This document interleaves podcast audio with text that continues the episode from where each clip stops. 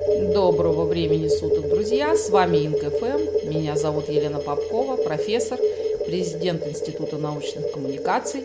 И наш сегодняшний выпуск будет посвящен неразрывной связке человека и времени, а точнее научному подходу к управлению временем.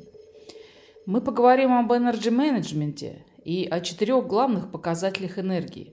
Узнаем, как внедрить в свою жизнь привычки, помогающие восстановлению, а также разберем практические методы, влияющие на достижение результатов и отдачи от жизни. Подробнее об этом и о многом другом далее в нашей программе. И я напомню вам, что наши еженедельные подкасты находятся в открытом доступе на сайте Института научных коммуникаций Арчелап онлайн, а также в iTunes.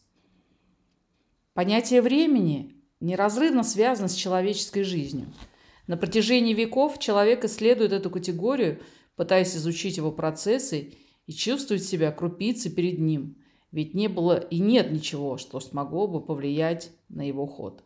Время глубоко вплетено в массовую культуру. Вспомним одноименный фильм «Антиутопию» новозеландского кинорежиссера Эндрю Никола. В своей работе он раздал время в виде вечной жизни каждому герою картины – и здесь не так важно, как человечество пришло к бессмертию. Важно, с какими последствиями мы столкнулись.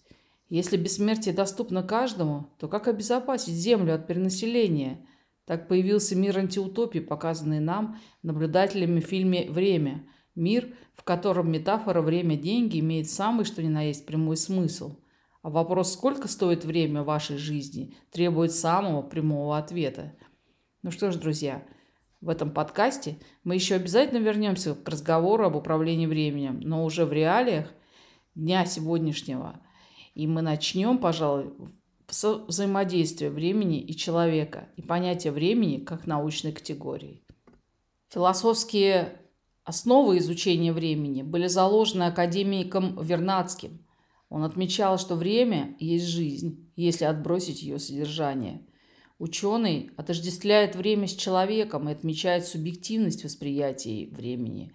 В экономике каждая хозяйственная система тоже является носителем времени и субъективно его трактует, что вызывает различия в экономическом времени хозяйственных систем.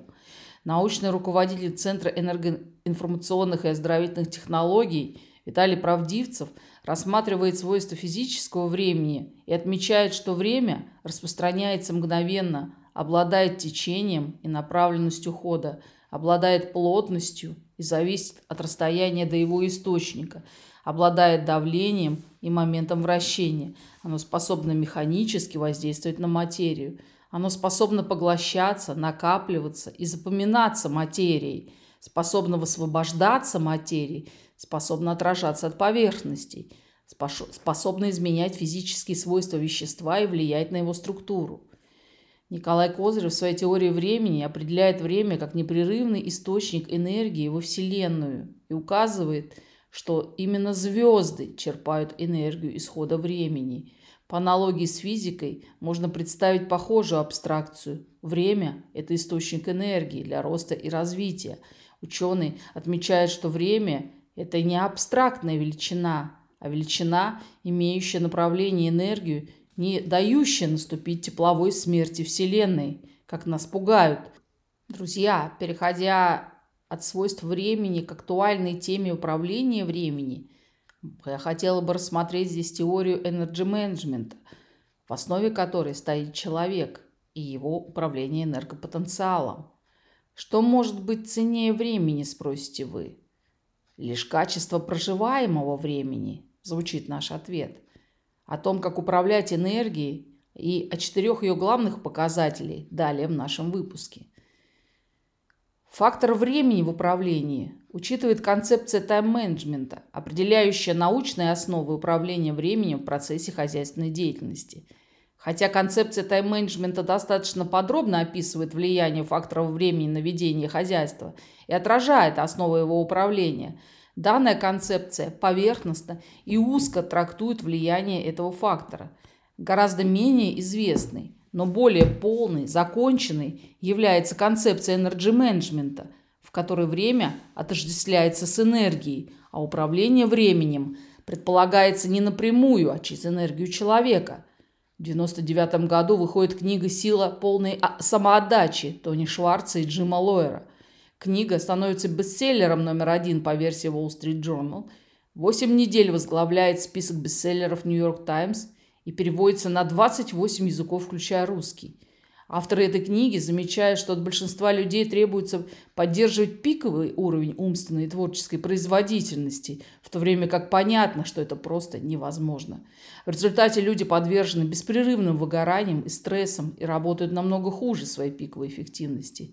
Energy management, в отличие от тайм-менеджмента, процесс циклический. Будучи линейным, Тайм-менеджмент – это просто процесс организации и расстановки приоритетов с целью получения большей стоимости за меньшее время. Другими словами, цель тайм-менеджмента – это эффективно упаковать и организовать действия, вычленив приоритет ради наибольшей эффективности. Energy Management работает не так. Энергия работает в системе наподобие валютной, выполняя функцию денег. Другими словами, энергию потратив, нужно восстановить, прежде чем пытаться тратить ее снова – противном случае вы закончите ее нехваткой. А нехватка энергии – это одна из самых неприятных вещей. Если человек испытывает утомление, раздражение, напряжение, расстроенный, начисто лишен энтузиазма, он понимает, что у него энергетический дефицит. В конечном счете возникает необходимость в системе сдержек и противовесов, когда тело, разум, эмоции, дух окончательно объявляют себя банкротами. Человек ломается и выгорает – это возможная плата за плохой энерджи менеджмент. Хороший энерджи менеджмент – это цикл, при котором полная самоотдача и использование ресурсов по максимуму перемежеваются периодами интенсивного становления энергии, необходимой для предстоящих задач. Разве это то, что делает большинство людей? Нет, конечно. Большинство людей в сегодняшнем мире думают, что они могут обмануть восстановительный процесс, падают все больше и больше в энергетический дефицит – и каким-то образом верят, что правила энерджи-менеджмента к ним не относятся. Но первый ключевой момент эффективного энерджи-менеджмента заключается в внедрении в свою жизнь привычек, которые поощряют циклы полной самоотдачи, которые меняются восстановлением. При отсутствии баланса в цикле система становится нестабильной. Под созданием таких привычек подразумевается, что нужно разработать ритуал восполнения энергии – может быть, просто посидеть в расслабленном состоянии в течение 15 минут или выполнить какие-то легкие упражнения. Ключевая особенность энерджи менеджмента – это больше, чем просто управление энергией. Она в приросте энергоснабжения. Так какие же основные показатели энергии? Первый – это физический. Первичный и основополагающий источник энергии. Физическая энергия регулируется режимом питания, сна и физическими упражнениями. Эта энергия мобилизуется вне зависимости от того, является ли задача физической или нет.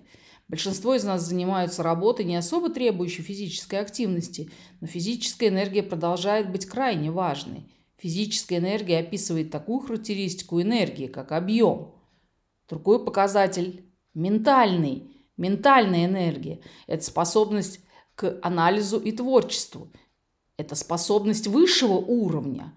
Она по существу характеризует качество и четкость вашего мышления.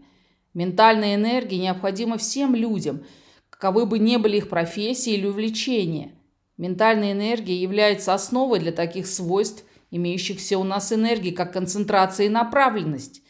Уровень ментальной энергии можно поднять – чередуя нагрузку и восстановление с помощью умственных занятий и задач, углубленного изучения или творческой деятельности. Именно поэтому мы в Институте научных коммуникаций активно чередуем нашу научную деятельность с творческой, проводим выставки, занимаемся фотографией, стараемся жизнь обогатить творчеством и ментальной энергией. На нашем сайте вы можете посмотреть в разделе акции про наши фотовыставки. Скоро их уже будет три. Они активно проводятся как в России, так и за рубежом. Посмотрите, как Институт научных коммуникаций старается встроить творческий процесс в научный. И мы думаем, что у нас хорошо получается. Еще показатель энергии – это эмоциональный. Эмоциональная энергия, способность управлять своими эмоциями или поддерживать их. Люди, у которых много эмоциональной энергии, позитивно настроены, увлечены, счастливы. Низкий уровень этой разновидности энергии проявляется как раздражительность, упадок духа или неудовлетворенность. Если физическая энергия характеризует объем, ментальное направление, то эмоциональное соответствует качественной оценке. Высокий уровень энергии, но направленный на негативные цели, сопровождающиеся эмоциями ненависти или злости, чрезвычайно опустошает и разрушает. И четвертый показатель, который отмечают авторы данной концепции, духовный. Это не религиозный, не метафизический род энергии – это энергия, появляющаяся у человека, когда он связывает себя с какой-либо целью. Здесь важно наличие цели в жизни. Безотносительно к религиозным верованиям, цель представляется неотъемлемым компонентом успешной жизни. Жизненная цель и сопутствующая ему духовная энергия ей – наиболее значимая и наиболее действенная форма энергии. При наличии твердого чувства цели энергия может возникнуть даже когда физических, ментальных и эмоциональных возможностей едва хватает. Духовная энергия воплощает силу или действенность энергии. Интересно, что различия во взглядах на энергии, как на, как на элементарную единицу физического действия и как на сложное многомерное свойство, дают нам гораздо больше возможности управлять последней – Разумеется, улучшение здоровья, повышение физической активности представляет огромное количество энергии, но эту энергию невозможно использовать, пока остальные три аспекта не войдут в свою полную силу. Такое знание обеспечивает массу возможностей и обеспечивает нас возможностью получить больше отдачи от жизни. Это позволяет предложить нам рекомендации для эффективного менеджмента. Во-первых, мы советуем вам конструктивную разгрузку – Полная самоотдача использует имеющиеся ресурсы в полном объеме. Ее целесообразно поддерживать только для короткого рывка. Экспериментируя с техниками конструктивной разгрузки, есть возможность ускорить процесс восстановления энергии. Под этим может подразумеваться, что разумом или телом вы полностью отдаетесь занятию, которое не имеет никакого отношения к задаче, требующей расхода энергии. Многие люди используют используют подобные техники чтением, рисованием, медитацией. У энергии есть одно хитрое свойство. Иногда она лучше восстанавливается не когда мы ничего не делаем, а когда мы делаем просто совершенно иное. Второе, вторая рекомендация является использование укороченных циклов работы. Метод работы по 90 минут с отдыхом 15 минут более продуктивен на долгой дистанции – и немаловажной рекомендацией еще является использование перерывов в целеполагании. Целеполагание должно стать постоянной привычкой. Постановка целей – мощный инструмент для достижения фокуса и результативности, но требует уймы энергии. Может отказаться от чего-то, и это будет более полезным в долгосрочном цикле целеполагания, а уже потом посмотреть все наши цели, осмотреться и прозондировать почву. Временной отход от постановки цели может увеличить горизонтальный рост. Но этот подход, кроме того, может еще укрепить долговременные источники энергии. Поняв концепцию энергии, можно оставаться всегда с полным ее запасом, совершая циклы поддержания постепенного увеличения нагрузки, которая э, нуждается в восстановлении. Можно еще увеличить емкость нашего энергетического хранилища. Наконец, примите многомерный подход к энергии. Получите реальный контроль над силой, которая направляет нашу жизнь. Друзья, наш сегодняшний разговор о времени. Мы начали обсуждение взаимодействия между человеком и временем. Рассмотрели теорию энерджи-менеджмента, а также методы поддержания этого ресурса. В следующем нашем выпуске мы обратимся к научным теориям, которые отражают факторы времени и очень подробно, детально они отражены в нашей книге «Экономика Present Continuous» и приоткрывают завесы тайны экономического времени – чтобы каждый из нас смог в достаточное времени, в достаточной мере осознать его влияние. На этом я прощаюсь с вами. В студии НКФМ была я, Елена Попкова. Слушайте нас каждую неделю на работе и дома, на отдыхе и в дороге. Берегите себя, свое время, приумножайте энергию и используйте ее как ценный ресурс в достижении поставленных целей. Инк любит вас.